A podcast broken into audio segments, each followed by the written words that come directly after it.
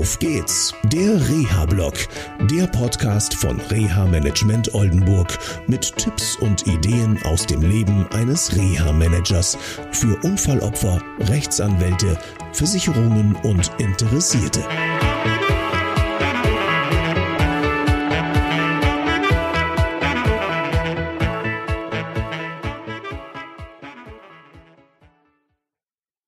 Ja, hallo und herzlich willkommen zu einer neuen Sendung von Auf geht's, der Reha-Blog. Was bedeutet eigentlich Neutralität im Reha-Management? Wir haben das schon ein paar Mal zum Thema gehabt.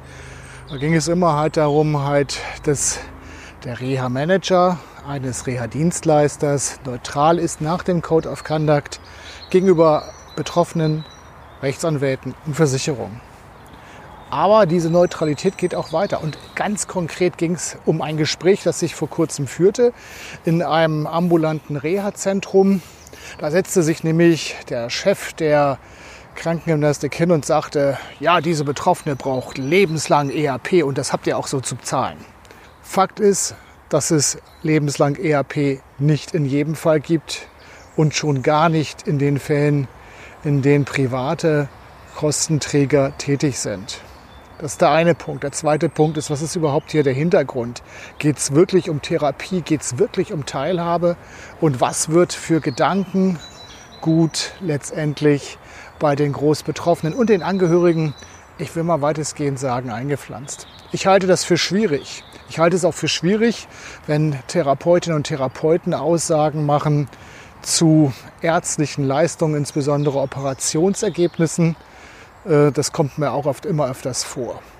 Ganz konkret in diesem Fall hatte ich dann die Aufgabe, das Gespräch etwas einzudämpfen und klar und deutlich zu machen, dass dem eben nicht so ist.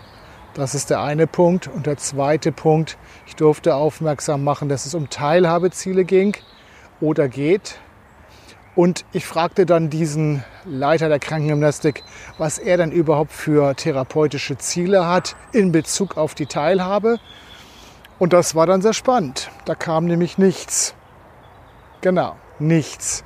Und das zeigt so ein bisschen halt, worum es dem einen oder anderen Anbieter auch geht. Und da ist die Neutralität von Reha-Managern und Reha-Managerinnen gefragt, nicht nur im Hinblick auf die Kosten, sondern auch im Hinblick auf die Belastung von Unfallopfern, denn die müssen halt immer einen Termin wahrnehmen, dahin fahren und das kostet Zeit. Und wenn man zum Beispiel wieder in der Arbeit ist, ist das ein Riesenproblem. Also, kritisch mit solchen um Aussagen umzugehen, ist auch eine Verpflichtung von Unfallopfern. Was macht mit dir so eine Aussage? Und klar ist natürlich, dass Rechtsanwältinnen und Rechtsanwälte und Versicherungen an der Stelle auch Hilfe brauchen. Okay, das war's erstmal von mir aus dem Reha-Blog. Mensch, schon wieder zu lange geredet. Also bis zur nächsten Sendung. Tschüss. Das war eine Folge von Auf geht's, der Reha-Blog. Eine Produktion von Reha Management Oldenburg. Weitere Informationen über uns finden Sie im Internet unter www.der-rehablog.de.